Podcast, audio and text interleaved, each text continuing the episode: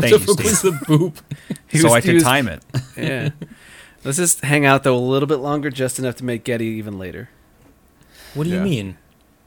Dude, we're gonna be recording until like four. Oh my Are, god! are we supposed to be concerned about Getty's schedule here? I'm gonna I know start. he's he's gotta go. He's so busy. I'm gonna start. Oi, Are you Hold on. hosting? I'll host. you're not hosting, you son of a bitch. I'll murder you yeah, before that Eric happens. host. Steve, please edit Say this something into it. Racist. Heated Okay, gamer will. moment. Okay, Oh, gamer I'm not. No, we're not doing that anymore. Hartwig's already on, and he already started that way. No, not again. All right, you ready? Yep. Ah, burping in the mic. Smells like sushi.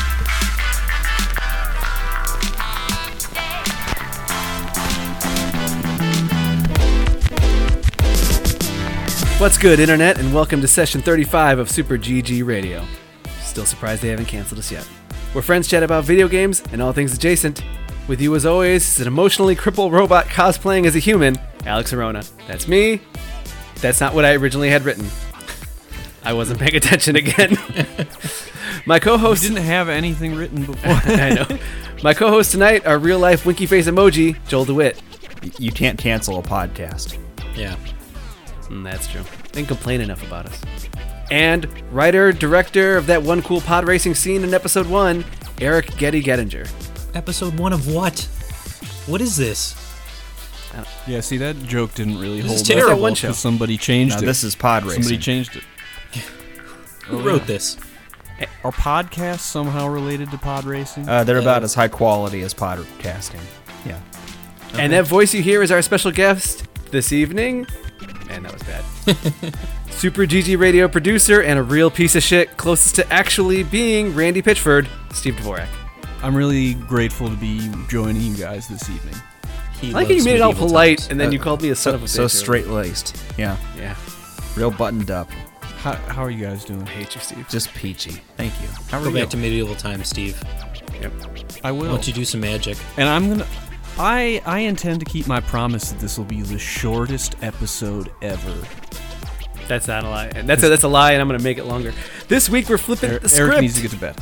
flipping the backlog blog and the early adopters because it's a Borderlands episode. Woo! Woo! I like that. So let's peel the flesh and salt the wounds, as they say, into the backlog blog. Who says that? Oh, you haven't heard? Oh, yeah. Okay, we gotta make you play more of that game. So in the backlog blog, Wait, were you being sarcastic? games that we've never played because our previous console had some famous defects. Red Ring. Seriously though. Did we all get the red ring at some, At some point? point. Yeah. I never had an Yeah. Xbox 360, so no. Hmm. Oh, good for you. That's also why I didn't play Good Fallout you, 3. Joel. Dude, Fallout 3 was off the chain though. It's okay. Off the chain. This week we played Borderlands 1. Uh, me and Joel have been playing it over the last couple weeks. Getty and Steve have been playing it most of their lives. Yep. Yep. True. It's a it's a solid game as a shooter. It actually had uh, realistic graphics originally before it went cell shaded, so the early trailers made it seem like a real serious game. Yeah, man, you sent me those videos, and it's just it. This game is nothing without its aesthetic, really, or at least like it completely kills the vibe they were going for. Instead of this being kind of like a serious Mad Maxian thing, now that it's this kind of wild and zany, uh, Wild West kind of world. Yeah, I mean, I feel the cell shading's kind of the game's calling card at this point. Right. I, I have not seen those videos where it was more photoreal. It's a good uh, idea that they didn't do that. Well, you think back to when this first came out, what PlayStation 3 and Xbox 360, a lot Yes. a lot of stuff was going for that kind of shades of brown and gray and gloomy kind of looking, so it it would have fit well within that time frame for what things usually look like, but I think the way it stands out is a asset for it and like you said, it's probably one of the big reasons why it got such attention. Yeah, exactly. I mean, I remember it being like a really kind of underappreciated game at the time. It was sort of an afterthought, and I, I picked it up when the Game of the Year version came out, uh, and I was like, man, this this game's kind of awesome. What have, what have you guys been thinking about it? Uh, I just wanted to to input that there was another game that came out around the similar time called Rage, and it seemed like they were both going in competing trajectories because Rage came out as this super serious Shades of Grey and Brown, Mad Maxi, Oh, yeah, I played Rage. yeah, and then Borderlands because the, the apparently the shift to cell shade was kind of last minute and surprised a lot of people. So when it made that shift, it was like trying to go away from Rage. And then when Rage 2 just recently came out, ne- like right before Borderlands 3, it came out with like the cell shaded hot pink Mad Maxian different like change of pace trying to match Borderlands. Interesting. Who put out Rage? That was Bethesda, Wh- isn't which it? developer? was? Bethesda. Yeah, that's right. Joel, you're the newest incomer to this series. That's kind of why we played it was just so we could discuss it in this fashion. Tell me, the first-person shooter, mission ba- Schluter, quest-based, mission-based story, kind of in the background game. What did you think of it? Uh, so I'll, I'll preface this with we are playing Borderlands 1 Remaster.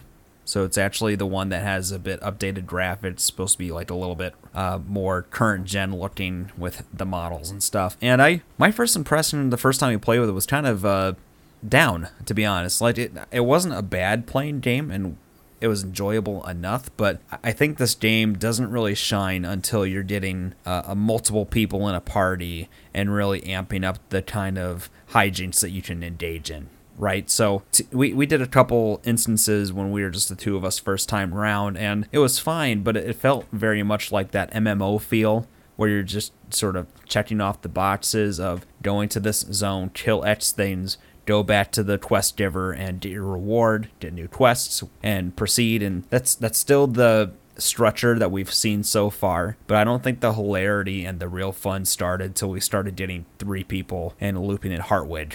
The the way the powers work, it's best to play them off of each other. So having somebody put up a turret, one guy's bird is flying out, someone is teleporting all over the place, grenades are going off, and everyone's shooting at different enemies. It just all makes it a little crazy and, and fun and wacky. And when you guys get learned to figure out the cars, you guys were out of control.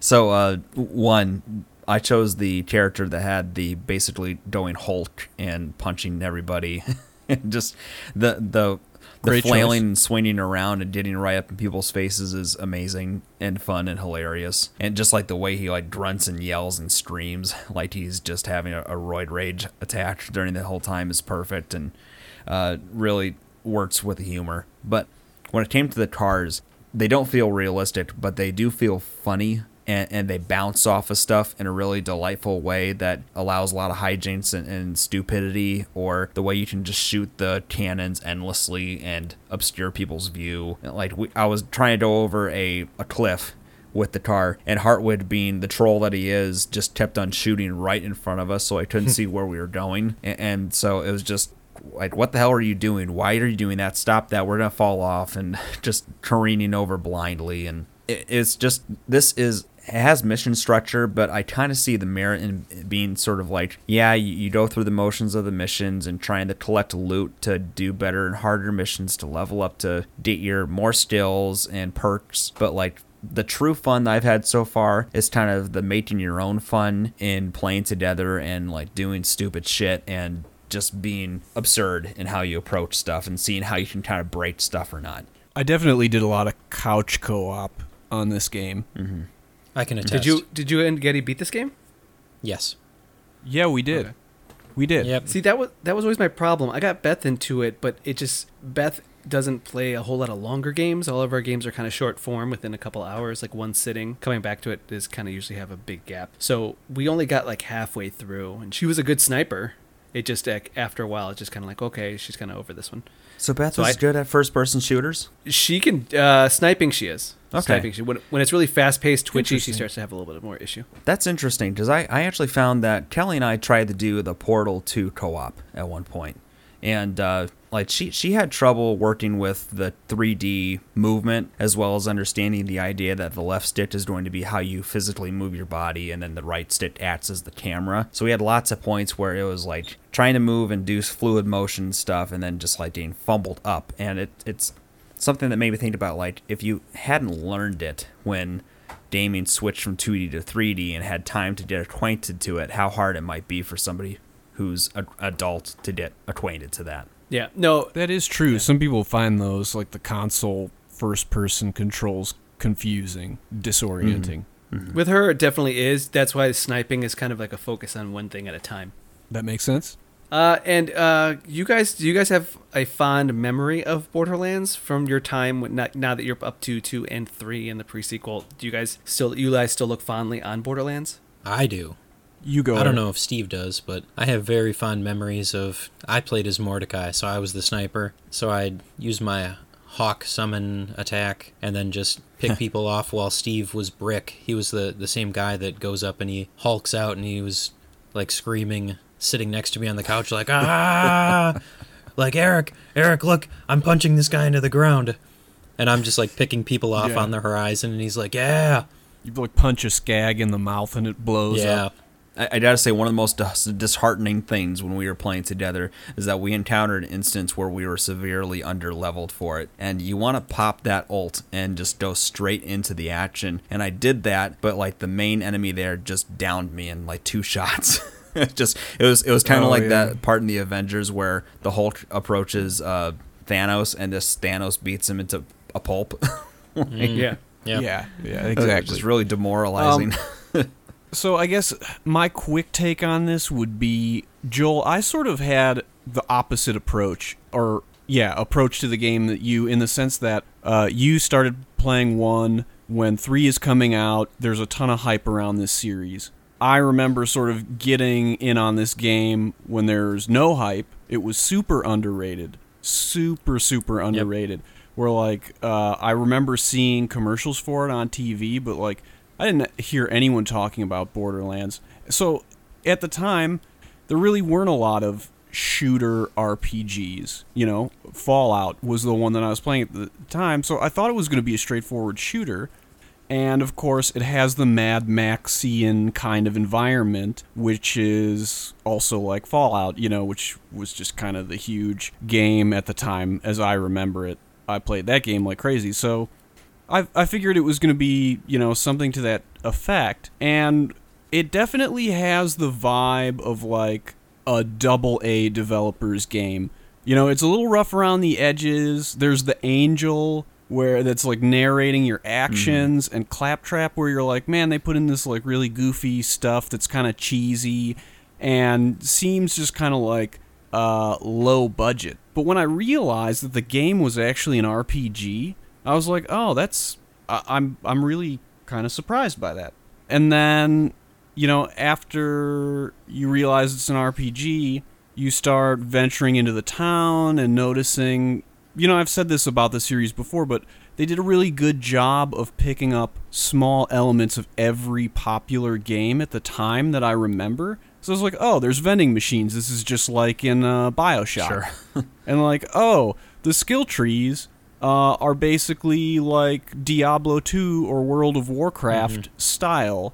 And then I realized, like, oh, the guns have tiers, and they just basically ripped the color system straight off of Blizzard, where it's like, okay, white is the worst, then you get greens and blues and purples, and then like orange. And it just had that weird mix, mishmash of these elements of everything that was like definitive about other popular games. And it became sort of like a pastiche game in my mind, where the low budget kind of vibe of it, along with all these bits and pieces of some of my favorite games, like m- vortex together into this thing that was really enjoyable, interesting, and like it just. I I was just always curious what they were going to come up with next. Even the cheesy jokes that were either self-referential or really, yeah, I think in the first one are more like other video game references. There's Gauntlet, which um, I feel like Borderlands One borrows from Gauntlet as well because you just have like portals where enemies come out. I don't know if you it really sort of occurred to you guys that way. I, that's what I thought of is like there's just portals where enemies come out and you just kill them. Uh, you don't go in any buildings really. You don't open doors. Right. So that's what was really different from like Fallout, where you know all the games at the time were making immersive environments where you explored and you interacted with people, and this was just so basic. Mouths didn't move. you mostly were listening to stuff through the echo recorder, and your narrator was Claptrap, where like it was just when he gets shot in that first scene and he's laying there like, and the angel tells you to fix him. I was like, man, this is like. I- I don't know if they're trying to be funny or not but I loved that. Oh, it was funny. Mm-hmm, mm-hmm. Yep. Uh, they do a lot to kind of try to milk the humor, and th- it, eh, that's kind of where some people say like that's where it starts to go down is when they start to overachieve later in the games, is trying to overfill the silence with jokes. But I thought the first one definitely had a some good, solid humor to be made in that writing. So I think so far in the first one, I haven't noticed too much deliberate attempts to like land a punchline. It- It's been less that kind of humor and more like tone. So the Well- the char- the characters will be very kind of uh, off kilter and a little bit deranged in, in a way where their dialogue seems kind of manic or bizarre, and, and that's that's kind of the humor I've seen so far in it. The the boss cards and whenever you get introduced to somebody, Mm-hmm. those are That's- the the punchlines that you're looking for. Yeah. Okay. What was it? I mean, one of my favorite characters is Doctor Zed. Doctor said, not Well, a real I- doctor. And, and that that wasn't a critique though. Like I'm, I'm not saying that as like a, a bash against it that there weren't punchlines. I'm just Oh, saying no. like it's Those those for me were the most memorable of the punchlines. What's Yeah. the first boss that you fight like six Nine toes? toes. Nine, Nine toes? toes. He also has three balls. yeah. Yeah, like really fifth grade Yeah. kind of humor. Like really stupid like, yeah, here's a bad guy. Here's something stupid. Right. Like here's a penis or a ball joke. right, but even that's just like a little flavor text, color commentary. That's just this one-off little piece of humor. It's not some character kind of like spouting off some line, right? Hmm. All right. Yeah, I agree with you, Joel. I mean, like the jokes aren't set up They aren't not landing a punchline. I think that was part of what I appreciated was how much. I mean, it like weird, weirdly subtle. Some of the jokes were, and I there were just a lot of jokey references to other games that people who have played games, like people in our age group specifically, would appreciate. Right. Because they go back to some really old stuff. Like there's the mission uh, where you're like picking up food for Crazy Earl, and the title of the mission is Crazy Earl Needs Food Badly. And I was like, that's totally like an acknowledgement that like part of this game is a ripoff of Gauntlet. You know right. what I mean? Yeah, and it's nice to see that the writers had some kind of reverence for source material that old too. Yeah, exactly. I was gonna say that. So I feel like it's a gamer's game. Yeah. yeah. yeah, I'd agree with that. I was gonna say that the writing in this, the they after this one, any Borderlands forward is uh, mostly written by the people who did Hey Ash, What You Playing, the YouTube show. So they kind of got hired Right. after this one, and then that's where a lot of people said like that end up being too much humor, just like all over in your face. Well, and then uh, one of the things that this game did well, which Eric, I don't remember how much of it you played, and Joel and Alex, I don't think you've got there yet, but the DLC ended up being really full of content. It was very full, and I think at that point they had figured out that they had this like little bit of a gem in their humor where it's like, oh, our game is kind of shitty and low budget.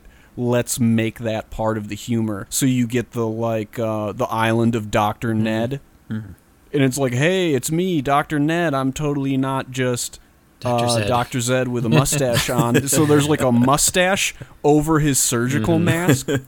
just sort of like a reference to how games just like will reskin a character and make it like it's a, you know, I'm doing air quotes, is a different character. And they totally made that like the central joke. He makes a bunch of jokes to that effect throughout, but that DLC was super fun. And then actually, the enemies that you fight aren't reskinned. There's, uh, they actually made new enemies for you to fight, so they did a really good job, I think, on all the DLC. I played this game a lot. Yeah, but Yeah. that that's good humor though. Like, cause that that's not just a video game trope, but the idea of like making one minor change and swapping out characters is also a movie trope too. So it's like a widespread appeal thing, although it, it's still a very pointed joke. Right. It, it has the advantage of being like widespread, but also kind of Yeah. niche. Now, just real one quick point before we move on. The one thing about Borderlands, though, and you kind of saw Joel, that the story, because you're doing this loot grind of upgrading constant guns, getting a new gun, looking the stats, are they better? Does this one set people on fire? You're just swapping out guns, then you go to the next mission, and it's so kind of side, like very fetch questy, mm-hmm. that the story kind of goes and continues on a path that seems inconsequential. And you even said like, there's a story to this. Yeah. And that's the one thing I will note is that I've played one, one, two, and prequel, and the only story that's ever mattered is the one we're about to talk about now.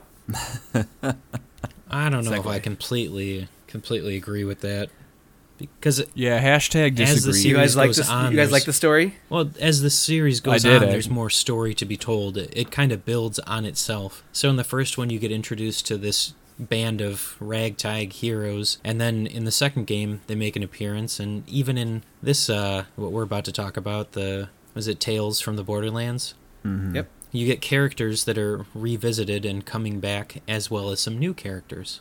Why don't you guys tell us about it? Tales from the Borderlands is one of the Telltale game adventure games.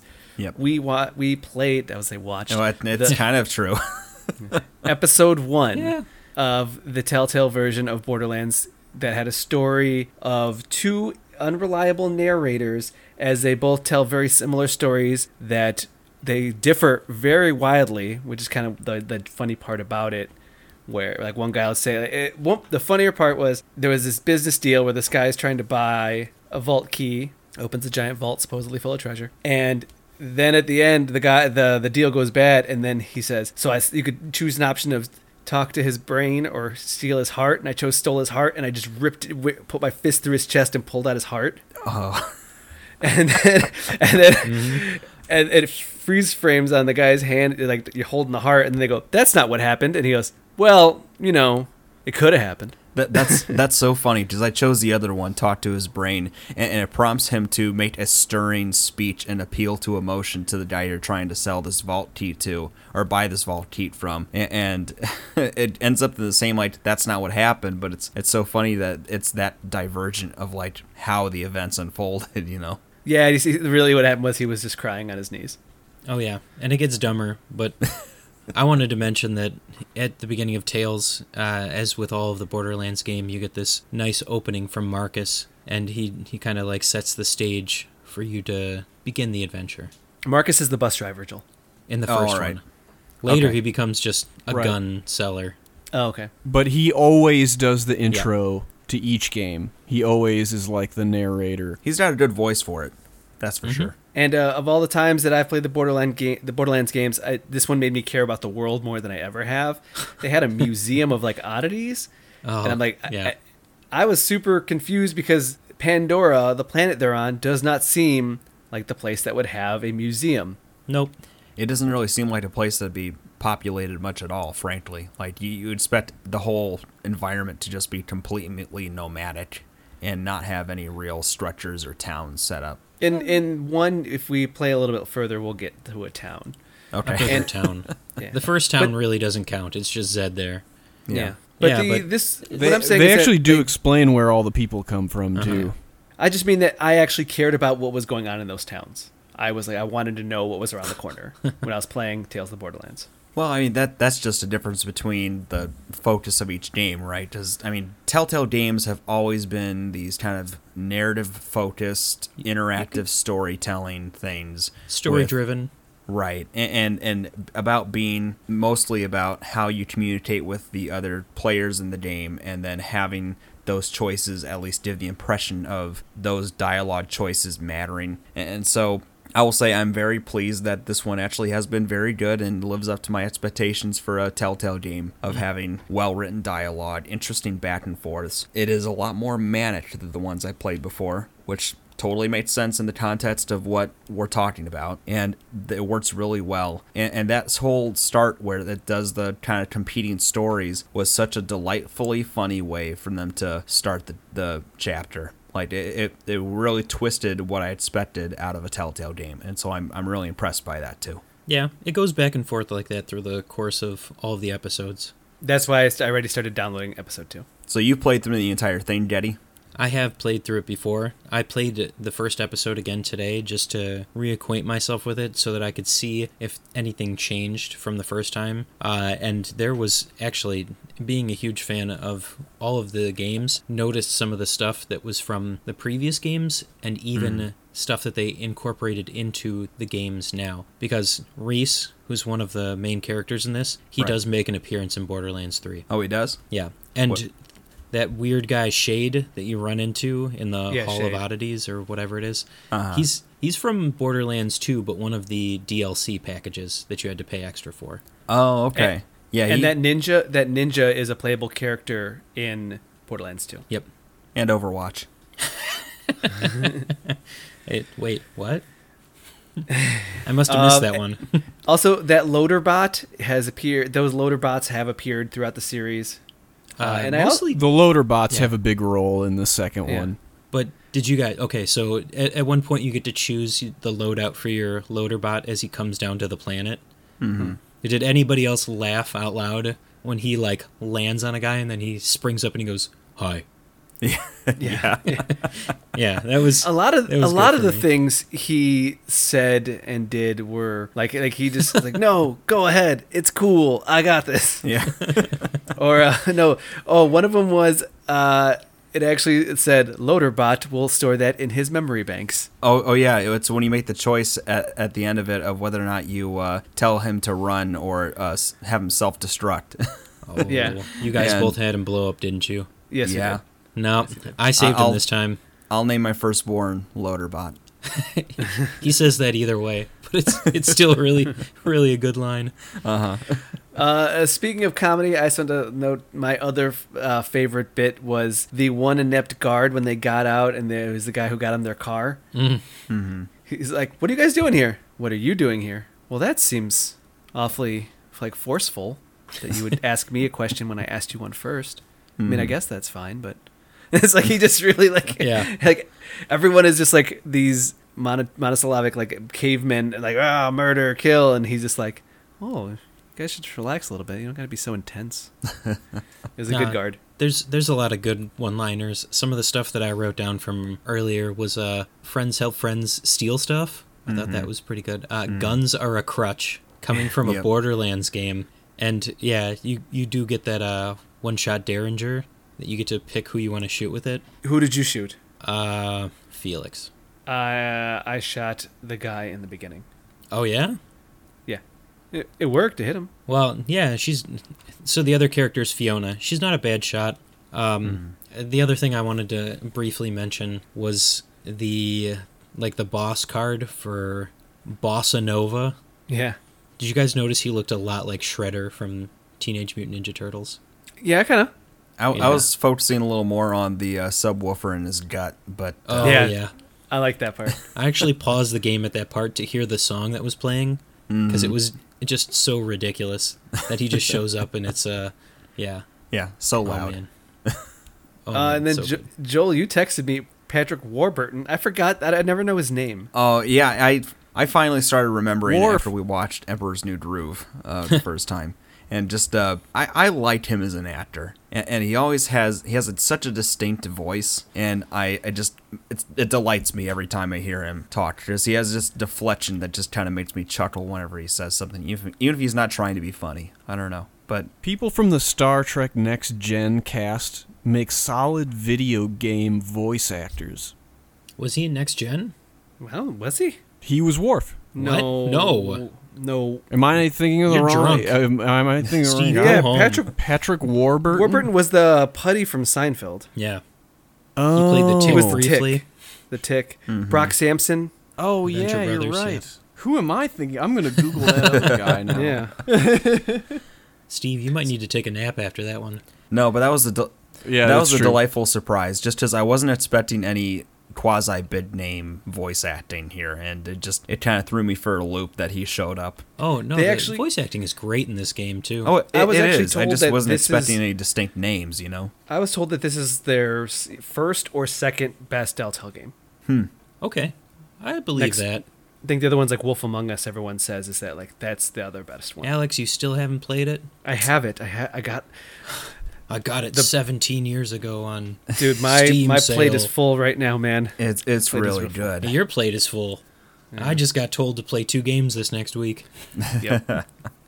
Yeah, And I have game how homework. Could you dare suggest that? I'm getting us out of here.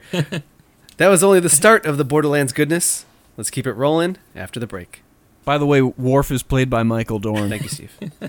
It's Okay, so break. different. He also has done game VO. It's very different. I don't know. I don't know. I'm breaking now. not a.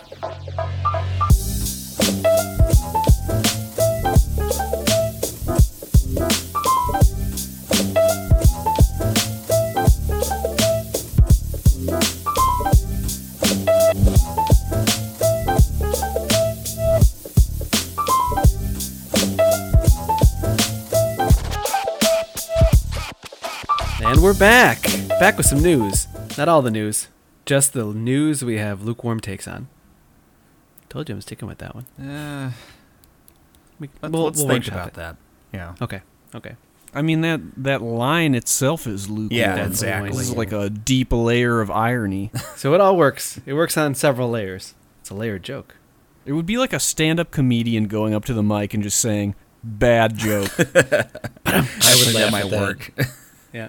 First piece of news Google Stadia launches November 16th, which means that I have one week to beat Death Stranding before I have to play Stadia. You excited to be a Half- beta Guys, you should just get this? Google glasses. No, Steve, Google Stadia is where they are going to have a whole bunch of servers that will run the video game for you, and then you just stream it to, say, your TV or your computer monitor or Oh. to your phone.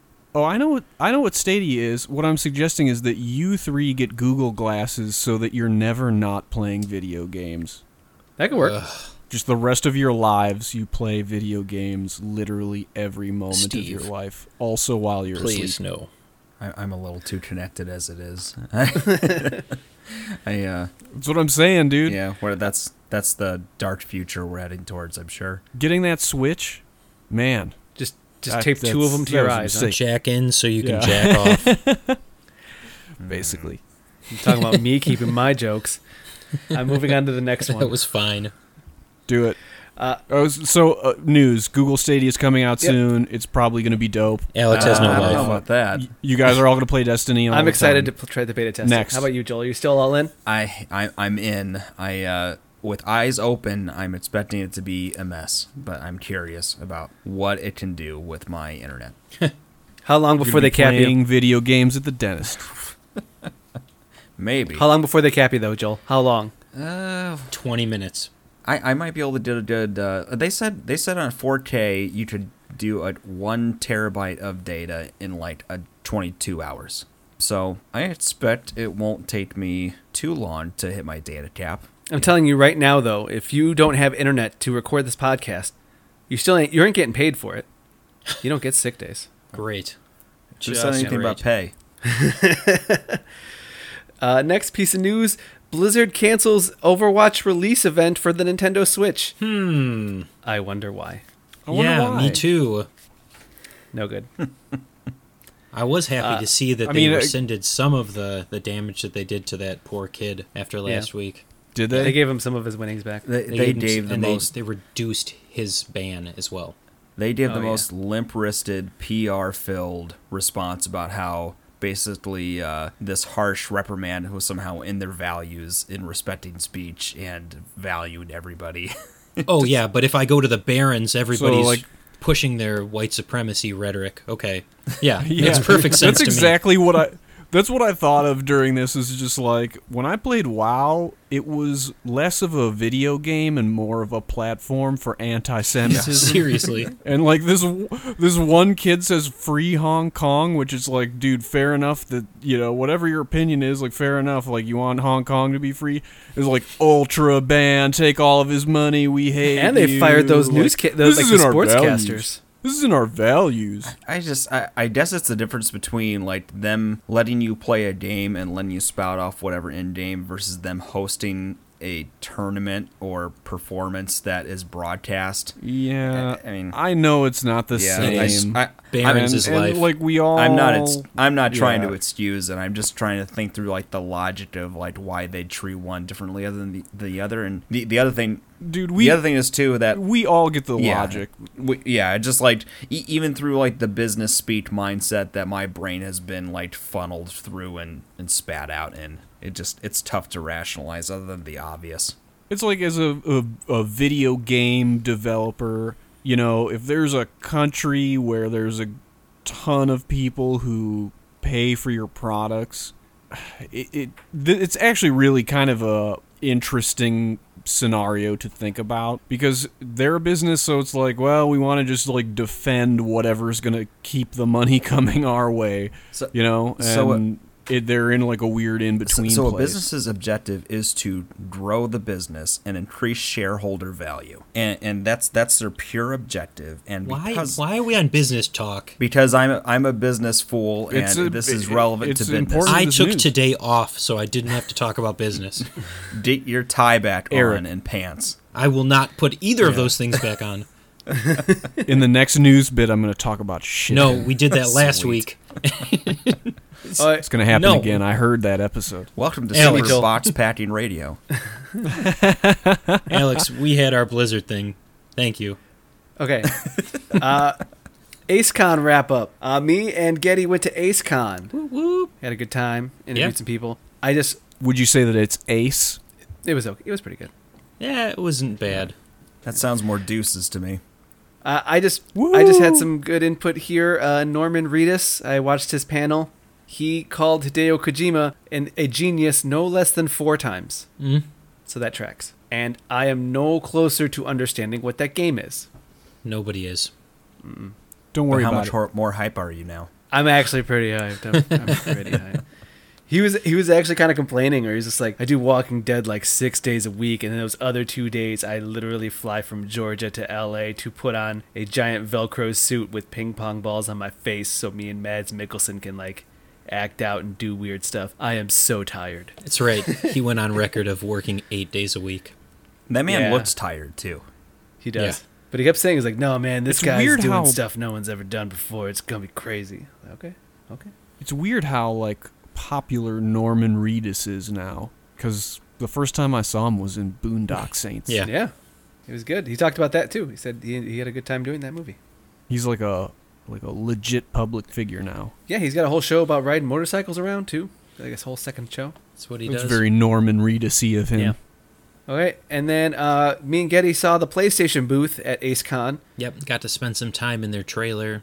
Played a tiny little bit of uh, Days Gone. Yeah, How was that? not that? bad. look? It was not bad. Yeah, actually, kind of enjoyed it. I think I played like a little bit of that Iron Man thing, but not very long. Oh, Oh. the VR experience. Yeah.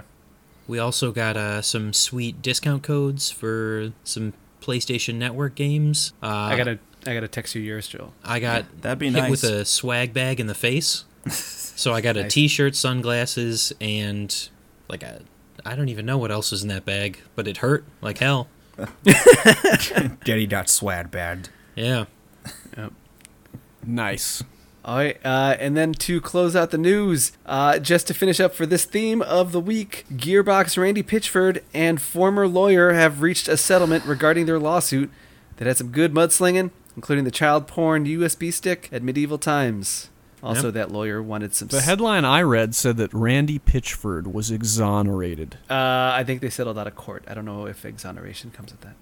Well, yeah, that that could do it. Well, I mean, if he was embezzling and or there was evidence of him trafficking child pornography, that would be a criminal trial. Yep.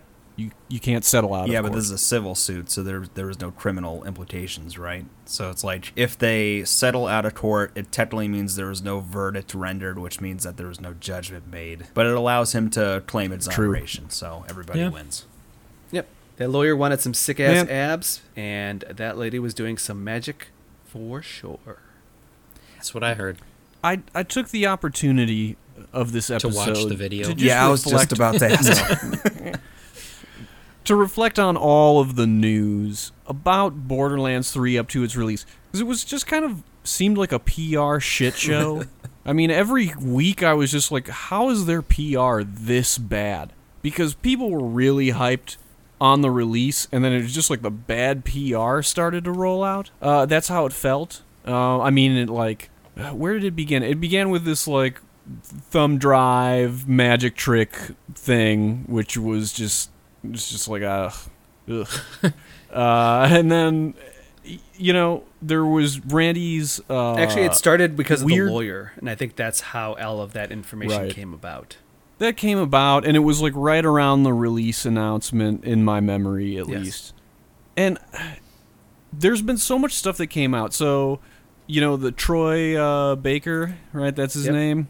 Thing about like how they didn't rehire him, and he sort of like flamed Gearbox. There was the guy that voiced Claptrap, and his claims of being assaulted by Randy.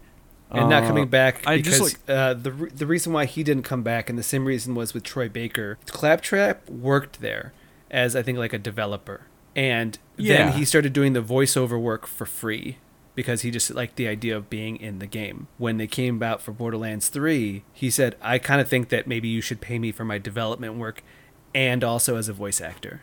And uh, they told him no. You know what? I I feel like I hear that story circulated and why I bring it up. Because like you go back and like I think that Gearbox did offer him money to do the voice acting and he just turned it down. Maybe it, Kind of like Troy Baker, like well, they're they're the thing that I learned is like video game news is still internet news. So there's a lot of like he said she said Yes, stuff here. yeah. And after reading the Troy Baker one, it was like, you know, because people on the internet were like, oh, they didn't hire him because he's union. And so it sort of forced Gearbox to make a statement, which is like, we can't discriminate against people based on that. And we offered this guy above scale. And he said no, which I feel like to some extent, towards the tail end, that maybe people were just sort of capitalizing on the bad PR in a way. Eh, eh, There's really no way to know. Like, if you read the actual articles, they're just kind of flimsy. There's just all conjecture. Well, and and it's, stuff. Yeah, it's that- also worth noting right now, especially with the video game news industry, there is a big push for unionization and uh, workers' rights happening within the video game industry. So that helps fuel the fervor a little bit when somebody brings up the possibility of employers not choosing to work with union workers or trying to stifle unions from starting. It seems to try to Well, gain and the I mean- ire of people and cloud judgment a little bit. This is a- a minor spoiler about the new game, but after playing it, this news made a little bit more sense.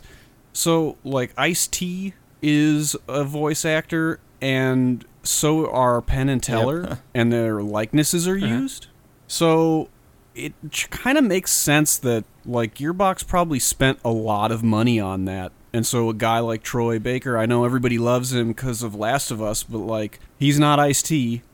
So he's not gonna get that iced tea money. Yeah, you know what I, mean. I- and so it I was agree like with th- that, but they, the other part is that they totally could have offered him a above scale, and he just said no, and they just weren't going to offer him more because they had other talent that they were spending the money on. Well, that the other part though I was gonna say is that Troy Baker is like in in the voice acting world that he is like the close Top to tier. number one, Yeah. top tier. He Yeah, but I mean, in the voice acting Yeah. world, he is not. I you like Ice T is a legendary rapper and a legendary Law and Order SVU And- actor and uh, Destiny player. let's see. and Destiny see, player. he was in uh, he was in animes like Bleach, Full Metal Alchemist, Naruto, Alex, you don't have to break it down for us. He's Uncharted, top Infamous, tier. Bioshock Infinite, Joker and Batman Origins, Last of Us. Well, I mean, Because Batman Town Ruins. Yeah, of but I mean- but He was a Ice T, dude. He. Ice T. he should go back to SVU. But Uh, I don't know. Yeah, well, We're gonna talk about it. I mean, they've only had 8,000 episodes. but uh, I guess my point being is like Gearbox didn't help themselves that much. One with like Randy's Twitter rant with that like Game Informer Yeah. guy where he was like, "Mark, you really fucked me on this one," and just like kept going and no one stopped him. And I was just thinking like.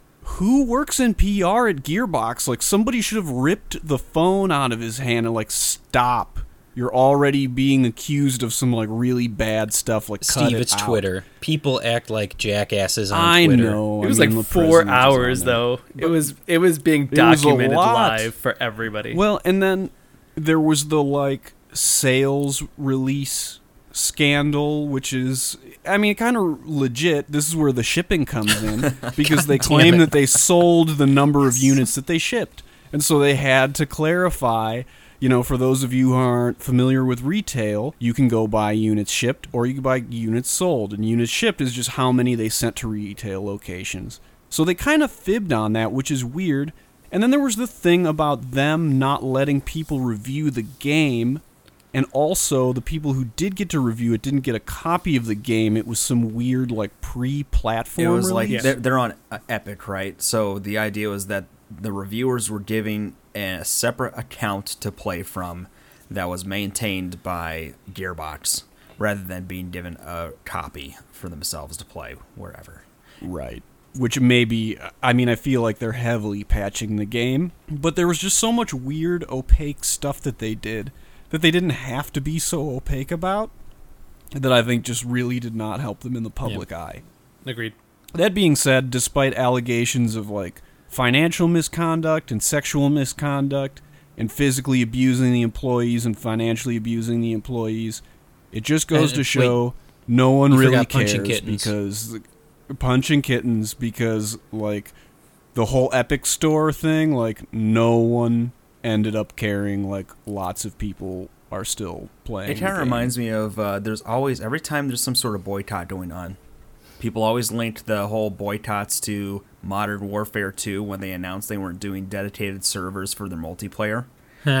And every time they show the left side is like millions of people signing this pledge not to buy the game, and then the people with the same usernames at launch showing currently playing Modern Yep. Warfare 2, and it's like, yeah, it's, Yeah. it's all talked at some point.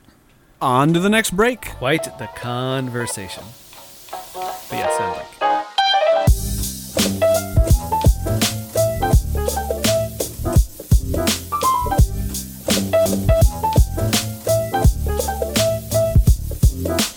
And we're back.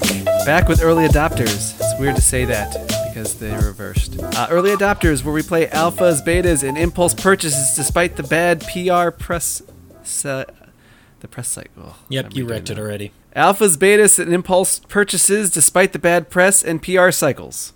God, that was Yep. also. I got it. But Early adopters, where we talk about alphas, betas, and impulse purchases despite a bad PR Guys, I'm keeping this all in. Move on.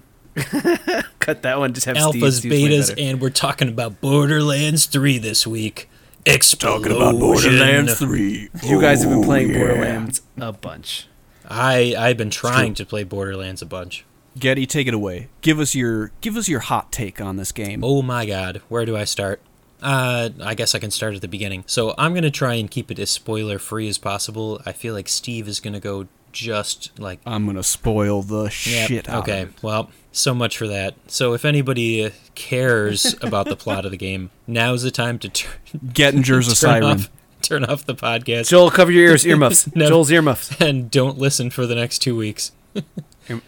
Joel is the replacement voice actor for Clap Oh. Joel earmuffs. That would Okay. be one hell of a. All right. He's I'm a gonna, scab. I'm gonna unplug my He's a earphones scab. and then Alex, you just I am me when the conversation's over. Okay, continue, guys. All right, that was that Go, was Eric. absolutely terrible. Uh, so yeah, I'm gonna try and keep it as spoiler spoiler free as possible. But uh, I have to say, at the beginning of the game, in uh, Borderlands One and Two, they had very catchy songs that I really enjoyed a lot. This one, not so much.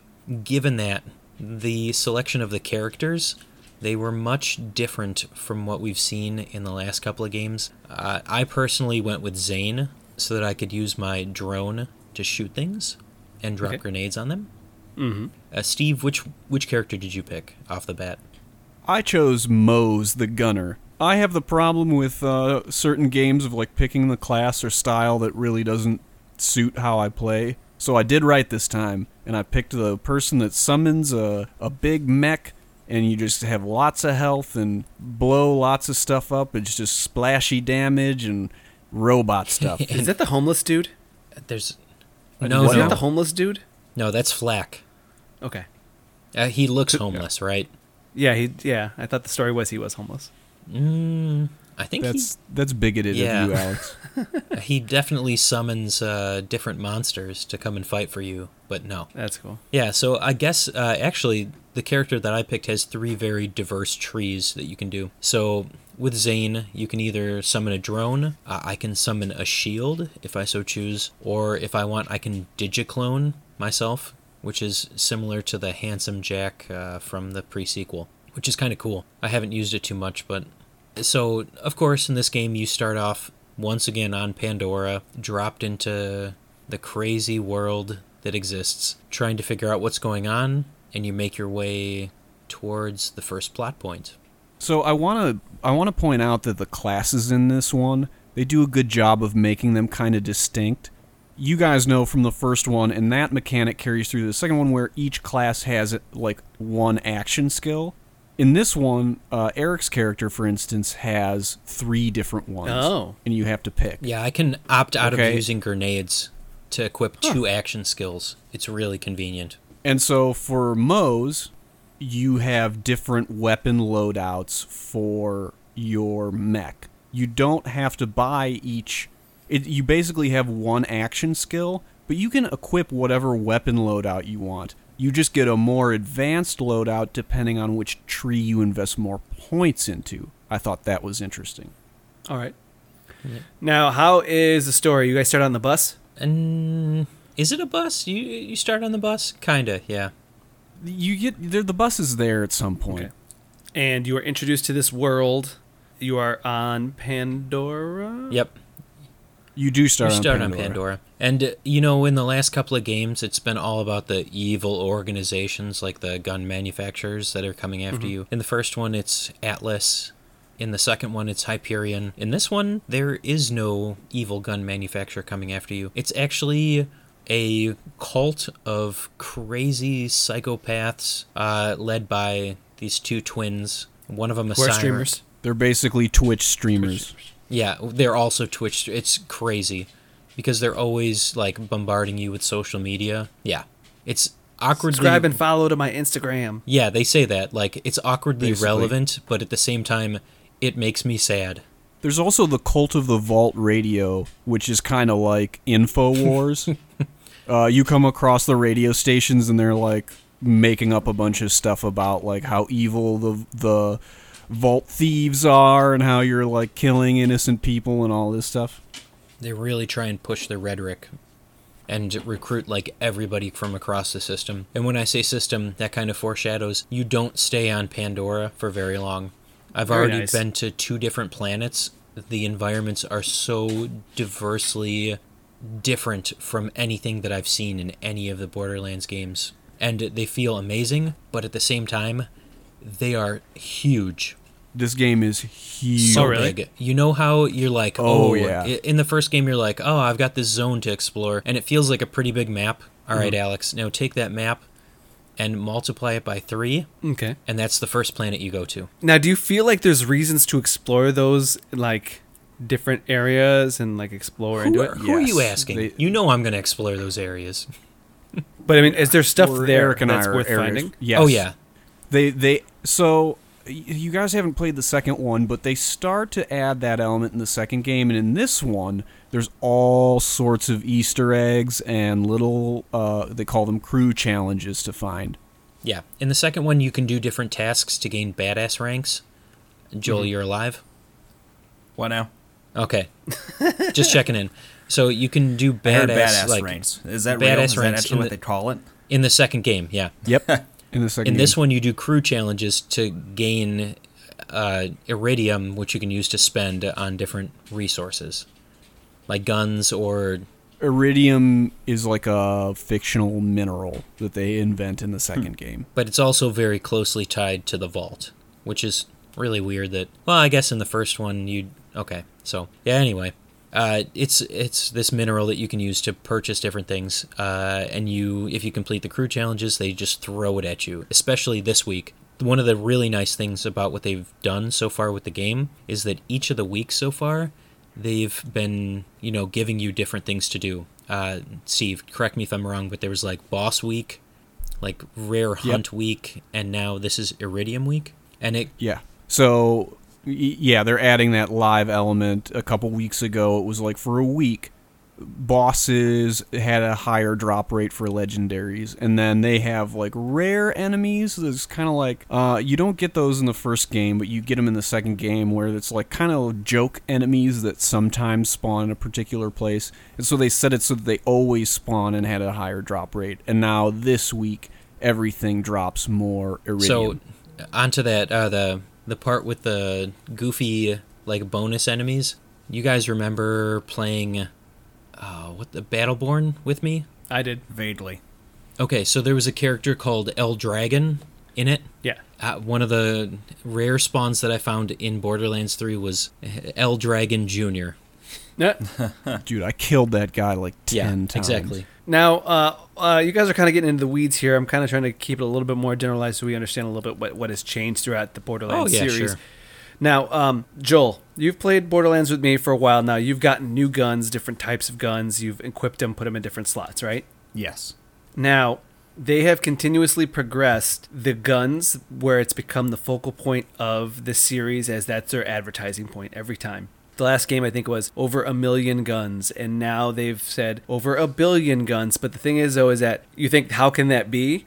Mm-hmm. It's not stat points. They have started to legitimately shift what you do with guns. So you have a gun, and when you reload one gun, you just throw it, and it becomes a grenade, and then it reappears in your hand Or a turret. or one that you, you the gun you put the gun down and it runs at the enemies. Yep. That, that's clever. There's a gun that shoots guns. I got it and I shot Eric with it a bunch of times. It was extremely satisfying. I have so many guns now, I don't even know what to do with them. You just bust it out and it's just like and like 10 guns go flying out. Some guy on the internet was mad about that. He's like, "Oh, this gun sucks." I was like, "Dude, you just totally missed the point." There, it's amazing. I saw a gun that it's a slippery gun, so it does really good headshots. But every third time you reload it, you drop it and you have to grab it and re-equip it. Really? Yes. It so sounds awesome. So yeah, for Alex and Joel, the number of guns that they advertise is kind of inconsequential because it's not really that. But what they start to progress throughout the series is that different manufacturers have little specialties and guns have unpredictable functions. So, like a shotgun that basically shoots like big mortars of sludge, or a machine gun that shoots missiles instead of bullets. You know what I'm saying? And so there's basically a lot of different roles. Uh, they they've broken down the little variables of each gun, and you can get different kinds of guns with all these weird roles. And in this one, they have multifunction guns. So so you could have a pistol that's like a normal pistol, but you could switch it and it shoots like rockets Yep. briefly. It's actually really fun. Yeah. Uh, I mean, it's like a signature thing for them. I think they did a good job with it. One thing that I want to talk about the guns is the last time I was on the podcast with you guys, I remember just kind of asking the question like I wonder where they get the ideas for the sounds of all their guns. Like do these people know guns well? We were talking about Titanfall. And Gearbox released a mini documentary about how normally they just get guns from like gun sounds from a sound library. That's pretty common for like doing foley and sound effects uh, for movies or games. But in this case the guy was like we're trying to make such a thing out of the guns. He got like a hundred volunteers and did field recordings of actual gun sounds. And that really stands out in this game the sound design on this edition of Borderlands, I feel like it stands above most other games that I've played in general in terms of sound design. It's really unique sounding. The sounds are really crisp. They I just can really tell that they put a lot of time and thought into the sound design for this particular installment usually I listen to my own Yeah. music, but so for the past couple of days I listened to the in-game music. They also did a great job with the soundtrack. I actually told you that Yeah, because you were Mhm. like, nah, man, I'm listening to my music. I was like, nah, I think they did a really good job with the, the music in this one and the sound design. And you're like, yeah, whatever. And I'm That's- glad that's that nice you. To, I didn't say that's yeah, nice to hear because a lot of games do kind of treat sound as an afterthought when it really can kind of elevate a game in a lot of ways. And uh, Yeah, I, I, I want to say it makes this game feel very crisp, very fresh. It like just really enhances the sense of playing. So So I just yeah I wanted to give you that set of ideas, Joel, that these characters or the, the guns uh, that progress throughout the game. The other part is the characters that we are playing and the characters you run into and, and interact with. If you aren't killing them, they will generally come back at some point in the story. The the the fir- the main characters that we're playing in Borderlands One are main characters in Two, but they're like NPCs. And same thing this the- time. and those characters from Borderlands, Tales in the Borderlands, end up in Borderlands 3, and uh, a lot of these people carry over as like they're all friends, or they know each other, or they need you as an NPC. So you end up doing a lot where that universe is really interconnected. Yeah. Yeah, I- I would say one of the drawbacks of this game is in the narrative, it's really for people who are Borderlands fans. I don't think, you know, I can't say from firsthand experience, but I don't think it just gets as much traction with people who are new to the series entirely. There are kind of some some throwaway characters, I think, in this one. There are also some characters that should have been featured more prominently, I think. Uh, there are a couple of really good ones Wainwright Jacobs and uh, a character named Sir Hammerlock, who comes from the second game. Those two guys play a, a big role in, in uh, part of this narrative, and they were great. Um, but I do think just the characters and the way the story's laid out really is, is kind of like a nod to loyal Borderlands fans, but not so much an invitation to new ones. And the humor in this one, you kind of notice a big difference. It's very, it, like, it's a lot cheesier, and it's very much. They went from being like self-referential and kind of uh, uh, unique or uh, knowing way to being self-referential and self-effacing in a way that only it's like the opposite of the first one. It's all very punchliney, and I think it's very much like if you hadn't played Borderlands before, you'd just be like, "Man, these jokes are really stupid," or "It doesn't make sense." Yeah. Eric, I think another big difference with this installment is the like gameplay, the playability, and the graphics. What, what do you think Well, about that? you know me, I'm playing it as the highest graphical ability as I can, so. So on PC, What'd you think? No, I'm 4K on my PlayStation Pro.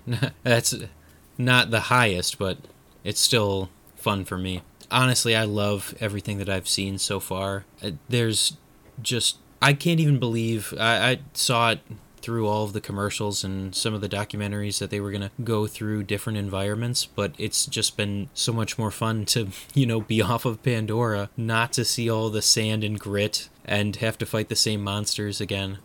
I my favorite monster is the what the hell is it? The jabber. Yeah, monkeys. they're like uh, They're monkeys that are just throwing things. shit at you. Like sometimes And they or pick shooting. up barrels and they throw stuff at you. Like throw the barrel, Yeah. and you're like, what the hell is this? Uh, the cockroaches that eat each other. That's that's a good thing. Uh, of course, you got your psychos, but I feel like they're kind of is still a little bit overly prominent. Uh, but you need them as the antagonists in this game, so yeah, they're the staple, like a they claptrap. do a good job of yeah they do a good job of having some staples but adding some variety both in the enemies and in the environments i think it looks pretty good and they really upped the ante with the play style uh, it plays very smoothly it's a little bit faster you know they've added everything that you would expect from a contemporary shooter with jumping and mantling Oh, and you're sliding. Yeah, I, I knew you wanted to talk about your sliding. sliding. Uh, now, i love the not to be a negative Nancy here, but how did you guys deal? The, the one of the biggest complaints I've heard was about the menu load. That is true. The menus do load slowly, and there's a lot of extra little cosmetics that it's sometimes can be confusing to figure out how to actually apply them, Ah. or a little bit overwhelming at some point when you've got like so many guns, it's like I don't want to put a skin on this. Yeah, No, I you don't heard somebody to, say though. that they were they were not they were avoiding leveling up their character and putting points in there until they had like three points, just because they didn't want to go into that menu anymore. Why? I think that's, That's- laziness. It's the that's same a bit of an menu exaggeration. before. It's uh, okay. I guess I could understand. Like you want to make sure that it makes a bigger impact because sometimes the percentage of gain that you get out of investing skill points is lower at first. But yeah, that well, it's more also like, it takes. I, I saw someone do a time, and it took them five seconds for them to hit the menu button for it to fully pop in and load all all the options. He doesn't have five seconds It- to live in his life. For fuck's sake. it does have menu lag. I think it, it might be a little bit exaggerated and or depending on what platform you're playing on, if your PC is slow, it's going to take longer. Hmm. We're playing on console. Okay, I so it didn't bother you guys that much. don't feel. I think the biggest thing that No. still bothers me didn't really is bother I me at can't all. try and get into the menu screen when I'm jumping through the air. But I know that that's not a thing. Yeah. So That's a that that's yeah, programmed. exactly. Yeah. I just have two more things that I wanted to briefly touch on before we, because this is shaping up to be one of the longer episodes, of course. It's actually going to be the Yeah, longest thank you, episode Steve. ever. I thought your promise at the beginning was the shortest episode ever. You know he was full of it. Uh, that passed an Yeah, hour thanks. ago. So uh, the first thing You're I wanted welcome. to talk about Smooches, Eric. was Ice T's kissing the mic. character. I will boot us to the next segment, Steve. No, no, no. Shut up. Ice Alex. T's character Balex. uh, Yeah. I just can't get enough. I just finally got to. I beat the part where you finally acquire him, and you uh, you get to take him along with you. But just He's trapped in a weird teddy yeah, bear. but his just his dialogue is so hilarious. He's he's known as being a navigator AI, and then. Every chance he gets, he's like, "Yeah, man, you want to go down this corridor?" Like, no, man, I there I go navigating again. Dude, I fucking love Yeah, Ice T. It's it's real good. I love that character so far. Uh, and then the one thing I want to gripe about is the uh yeah, Give us your gripe. all of the guns, Give us that hot take. all of the guns. It's Too many guns? Steve. I can't talk. How did to you feel when I showered you with the Can treasure you gun? tell me the name of your shower, your gun shower gun? Uh, it's called like the Eridian Fabricator. It's he doesn't even know for sure. That's the thing that I you get it as part of the narrative. but that's one of the things that I really don't like about the game is that there's so many guns that you don't really have the ability to talk about knowing the name of the gun. So Steve and I, we go back and forth, and we're like, "Oh man, I got this gun," and then we describe it in like 15 words. But I don't know what, where he got it, how he's using it, because most of the stuff you pick up and you use is just random. It's, Are you saying that Destiny has yeah, you either like or you don't like it. It kind of has, because in Destiny I can be like, "Hey Steve, I got what the Monarch," and What was Steve, that? What was that one that had the, the, the cluster rockets that everyone loved? The Dallarhorn. Uh, Gjallarhorn. We just called it Wacky no, Rockets. Gjallarhorn. that was in the first game. Oh, Yeah. Now wrong it's the- game. No, that was Destiny. No, it's the Gjallarhorn in the first game. I thought Yeah. they introduced that to the second Oh. one too. Yeah, it's the Wardcliff foil, uh, coil. Oh, they renamed it. aka Uh, Wacky no, it's a different. It's a different gun, but that one they have never reintroduced the Gjallarhorn to this point. Okay. That being said, Eric, he, he- we haven't reached the end game really when you start to get a lot of legendaries. And I think that part of the Borderlands series is like you get recognizable You're not keep legendaries those, that trust have me. varied roles. Dude, you should see the pistols I got. Steve. If it's not a Jacobs, then I don't care. It is a Oh, Jacobs. then I care. It is a Jacobs. All right. Yeah, That- I knew you would. That's my gripe. But yes, I, I agree. Yeah, it's like the variety in the guns can either be something that you like or can make it feel kind of ho hum and inconsequential. I mean, part of the game is like they just shower you with treasure and you have to just like sell a lot of it. Okay, so are you guys ready for my Borderlands 3 recap of popular games that I really like that they ripped off and I'm happy about it? Sure. Hit me. That'll be the last of it. Just- Here just we do it. go. Diablo 3. it very much has that Diablo 3 loot when you feel. kill a boss, They definitely yeah. yes, there's just like items drop everywhere and basically items that are white and green basically have no purpose in the game. You just pick them up and sell them, much like in your your Blizzard RPG type games. Uh, I told Eric while we were multiplaying, if it's not blue, it's poo. I like that. No? I like that. I like that. I like that. But anyways, uh, it it has that.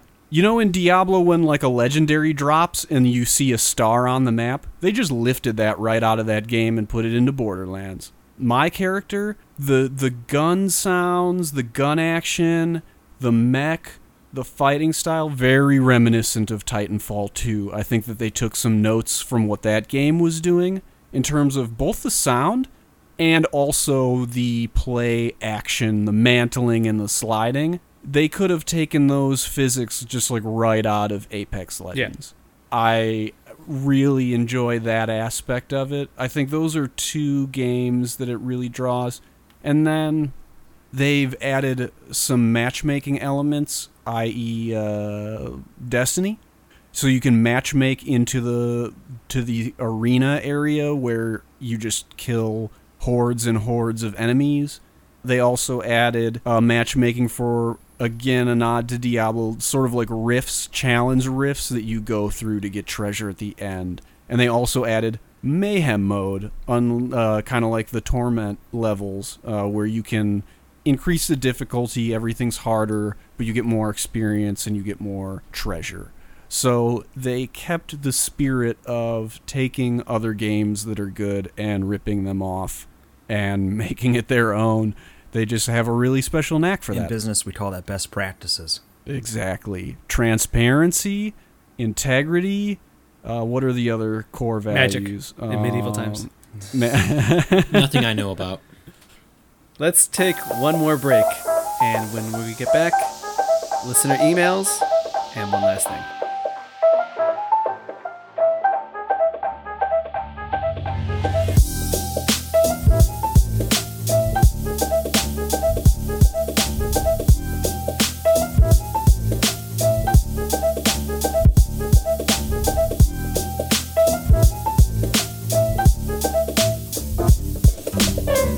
And we're back. Back with listener emails, which is very surprising to me. But it's uh, if this keeps going, we'll make it a thing. Where can I people definitely- find us, Alex? They can find us at superggradio at gmail.com. I got that one dialed in. you did. SuperGGRadio at There we gmail.com. go. Now, uh, we had a listener email from Alex of Gaming Fyx Podcast. Fyx F Y X Podcast. Good guys over there, and they're a fun listen. So I would definitely recommend anybody want to give them a listen, go for it, because they have some decent content. Of course, better than ours. So, greetings, fam. The apocalypse is here. You are a survivor. You have one choice to make. Which video game character will be your companion?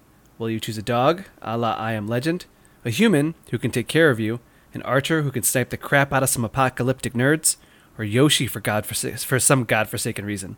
The choice is yours. I feel like that last one was directed at Joel. Somebody's heard my voice a few times. Yeah. I uh, I kind of want to say that uh, I would go with D Dog from Diamond Dogs. That's not a bad choice. He's got a Not bad knife. He can all. knife people. Likes to bark and likes belly scratches. He, he's the one that identifies where everybody's on the map too, right? Yep. Yeah. He identifies enemies on the map. And uh, runner-up Tails from Sonic and Knuckles. Sonic Sonic Adventure. Sonic and Tails. Sonic Two. Hmm. Why, why tails? He can he can fly. Make a, he can knows how to work on a plane and fly a plane. He can't die. Yeah, that's pretty good. That's that's a good. Yeah, that's a good perk. What about you, Joel? What you got? Uh, not to be too on brand, but uh, uh, tutus from uh, Zelda. I would want a cuckoo. Why? You know what a tutu is, right? It's basically Yeah. like a Yep. chicken. Yeah. So in uh, You know, Joel, you can get a chicken in yeah, but the life. in Legend of Zelda: Ocarina of Time, if you go into town and start beating up on a cuckoo, it howls out and then calls forth a mighty tornado of cuckoos that just tear you to shreds. So I kind of imagine. Ultra I kind of imagine chicken? like dangling one of them from a stick in front of enemies, and then having them like take a whack at the cuckoo until it gets pissed off enough to uh, rain down uh, feathery hellfire on him. Can the cuckoo also play the Ocarina of Time? One can only hope, Steve. Well, they don't have lips, so I don't think that's a likely scenario. We can teach him. We can definitely teach him. I can teach anyone anything. What about you? What about you, Steve? What you got for this one? Man, I was thinking about it, and it's not really like a specific character, but just basically like any any character from Skyrim with a healing kind of capacity.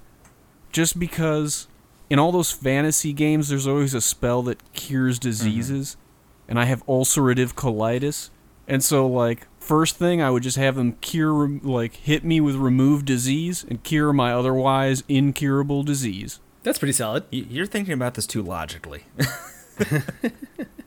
Hey man, I really Sure. want that cure. I hear you. Shit's expensive.